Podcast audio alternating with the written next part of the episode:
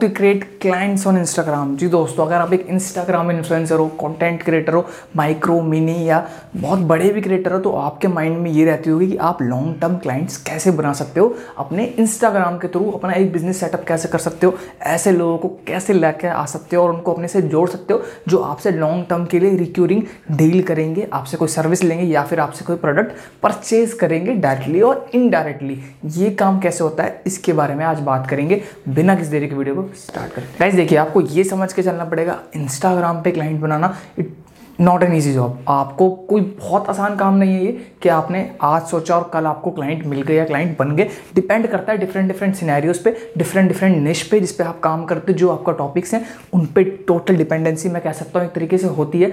अलग अलग निश के अलग अलग तरीके के क्लाइंट्स होते हैं, और आप क्या प्रोवाइड करा रहे हो, क्या वैल्यू आप प्रोवाइड करा रहे हो उस पर भी डिपेंड करता है। मैं आपको एग्जांपल देके बताता हूँ। अगर आपका निश कोई कॉमेडी से रिलेटेड है, यानी आप रील्स बनाते हो कॉमेडी प्रैंक से रिलेटेड तो आपको अलग तरीके के क्लाइंट मिलेंगे, आपको अलग तरीके की बिज़नेस एंडोसमेंट्स मिलेंगी एज कंपेयर टू अगर कोई फिटनेस की बात करता है या फिर स्टॉक मार्केट की या डिजिटल मार्केटिंग की बात करता है। अगर कोई डिजिटल मार्केटिंग की बात करता है तो हो सकता है उनको डिजिटल एजेंसीज के एडवर्टाइजमेंट वगैरह मिल जाए, उनकी एंडोसमेंट मिल जाए। कोई स्टॉक मार्केट की बात करता है तो हो सकता है उसे वजी रैक्स या कौन जैसी कंपनी की एडवर्टाइजमेंट मिल जाए। ब्रांडिंग के लिए, यानी ब्रांड एंडोर्समेंट मिल जाए और कोई अगर फिटनेस की बात कर सकता है तो हो सकता है उसको गोल्ड जिम या माई प्रोटीन जैसी ब्रांड की कोई एंडोर्समेंट मिल जाए। तो डिपेंड करता है आपका क्लाइंट कौन सा होगा। आपके निश पर इसकी डिपेंडेंसी होती है। आपको ये क्लियर होना चाहिए, पहले जब आप अपना निश सेलेक्ट करते हो कि इसके अंदर आपको किस किस तरीके की ब्रांड एंडोर्समेंट मिल सकती है, आप किस किस तरीके के क्लाइंट्स बना सकते हो। एक चीज़ तो ये हो गई। दूसरी चीज़, अगर आप कोई प्रोडक्ट एंडोर्स नहीं कर सकते या नहीं करते तो हो सकता है आप कोई सर्विस प्रोवाइड कराते हो। यानी कि बहुत सारे लोग आपने इंस्टाग्राम पर देखा होगा जो मेंटरशिप प्रोवाइड कराते हैं, यानी वो खुद मेंटर बन जाते हैं लोगों के, उनको बताते हैं कि जो जर्नी उन्होंने अब तक कवर करी है, वो आप लोग कैसे कवर कर सकते हो, कैसे ईजिली आप भी एक बढ़िया क्रिएटर बन सकते हो। दूसरी चीज़, कुछ लोग कोचिंग देते हैं, यानी कि इंस्टाग्राम कैसे ग्रो करें, इसकी कोचिंग यूट्यूब पर कैसे अपना चैनल बनाएँ और उसको ग्रो करें, उसको लिवरेज करें मल्टीपल प्लेटफॉर्म्स के ऊपर। इसकी कोचिंग दी जाती है। यानी कि मेंटरशिप भी अवेलेबल है सर्विस है एक तरीके से कोचिंग भी एक सर्विस ही है एक तरीके से। यानी कि लोग आपको कोई प्रोडक्ट भी पिच कर सकते हैं और सर्विस भी पिच कर सकते हैं। ये आपको देखना है कि आपका निश किस चीज़ से रिलेटेड है।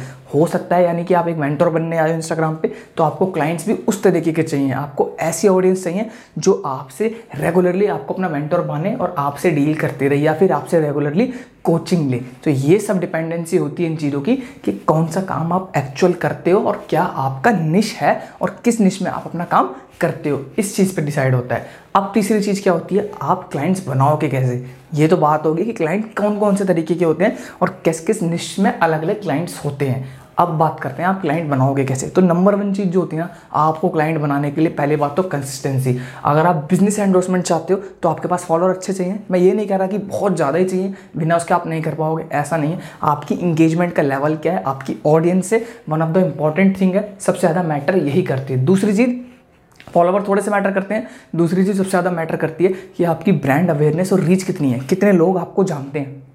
कितने लोग आपसे रिलेट करते हैं? ये सब चीज़ें भी बहुत ज़्यादा मैटर करती हैं। आपका इंगेजमेंट का लेवल क्या है लोगों के साथ? आप बार बार लाइव आते हो, नहीं आते हो? बहुत सारे लोग आपके साथ लाइव सेशन में जुड़ते हैं या नहीं जुड़ते?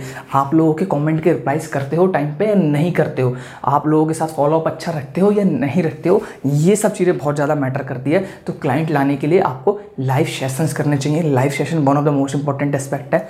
अगर आप लाइव सेशन बार बार करते हो, यानी कि आप दिखाते हो कि आप एक्टिवली इन्वॉल्व हो अपने लोगों के साथ, अपने लोगों के साथ इंगेज कर रहे हो, उनके साथ काम करने की इच्छा रखते हो, और ये आपको बहुत ज़्यादा बेनिफिट दे सकता है। आपकी इंस्टाग्राम की ग्रोथ में भी और आप अगर कोचिंग या मेंटरशिप देते हो, उसकी ग्रोथ में भी, यानी कि आपका बिज़नेस भी ग्रो करेगा और आपका इंस्टाग्राम भी साइड बाय साइड ग्रो कर सकता है। अगर आप ये सोच रख के चलते हो, इस एस्पेक्ट के साथ मार्केट के अंदर, यानी कि इंस्टाग्राम के ऊपर काम करते हो, यानी कंसिस्टेंट रहना आपको लाइव सेशन हो सकता है, इतने करिए जितने हो सकते हो, अगर लाइव सेशन कीजिए। तीसरी चीज़ फॉलोअप बहुत ज़रूरी है। अगर आपसे कोई कोई चीज़ पूछ रहा है, आपने उनको अपनी सर्विस पिच भी कर दी, आपने उनको बता दिया कि we provide this this this that service X Y Z ये सर्विस हम प्रोवाइड कराते हैं और उन्होंने अगर इंटरेस्ट दिखाया है एक बार भी तो वो एक हेल्दी गुड लीड बन सकता है आपके लिए। अब आपकी ज़िम्मेदारी, आपका काम ये होता है कि आप फॉलो अप कैसे करोगे, कैसे उन लोगों के साथ बात करोगे ज़्यादा से ज़्यादा, ताकि वो ही आपको ही वो काम दिया जाए। चाहे वो कोई प्रोडक्ट हो, वो आपको सेल करने के लिए दिया जाए, उसकी एंडोर्समेंट आपके पास आए, वो आपके क्लाइंट बन जाए ब्रांड या फिर कोई कोचिंग या मेंटरशिप अगर आप सेल करवाना चाहते हो, कोई ई बुक सेल करना चाहते हो तो उसके ही रिगार्डिंग बंदे ने इंक्वायरी करी आपसे, वो आपसे ही परचेज किया जाए। ये सब चीज़ें आपको देखनी है, वो होगा फॉलोअप से। कोई अगर फॉलोअप करता है, आपसे कुछ पूछ रहा है तो उसका कंप्लीट फॉलोअप दीजिए कंसिस्टेंट रहिए, अपना काम रेगुलर कीजिए, जितने हो सकते हैं उतने लाइव सेशन कीजिए, ताकि आप लोगों से ज़्यादा इंटरेक्ट कर सको, अपनी ऑडियंस के साथ इंटरेक्ट कर सको। क्यों? क्योंकि इस ऑडियंस में ही एक्चुअल में वो लोग निकल के आएँगे, जो आपके क्लाइंट बन सकते हैं फ्यूचर क्लाइंट बन सकते हैं। तो इन चीज़ों पर आपको बहुत ज़्यादा फोकस रखना ही पड़ेगा, अगर आपको काम करना है।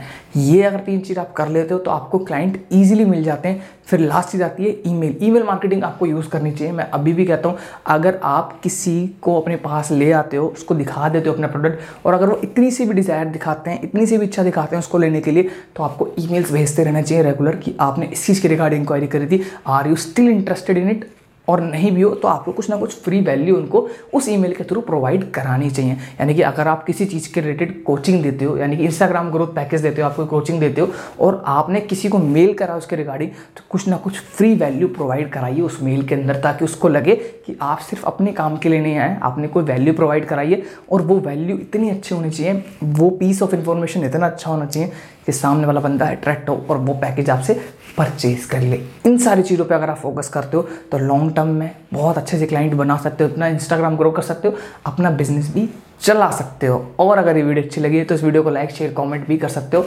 चैनल को हमारे सब्सक्राइब भी कर सकते हो। Thank you so much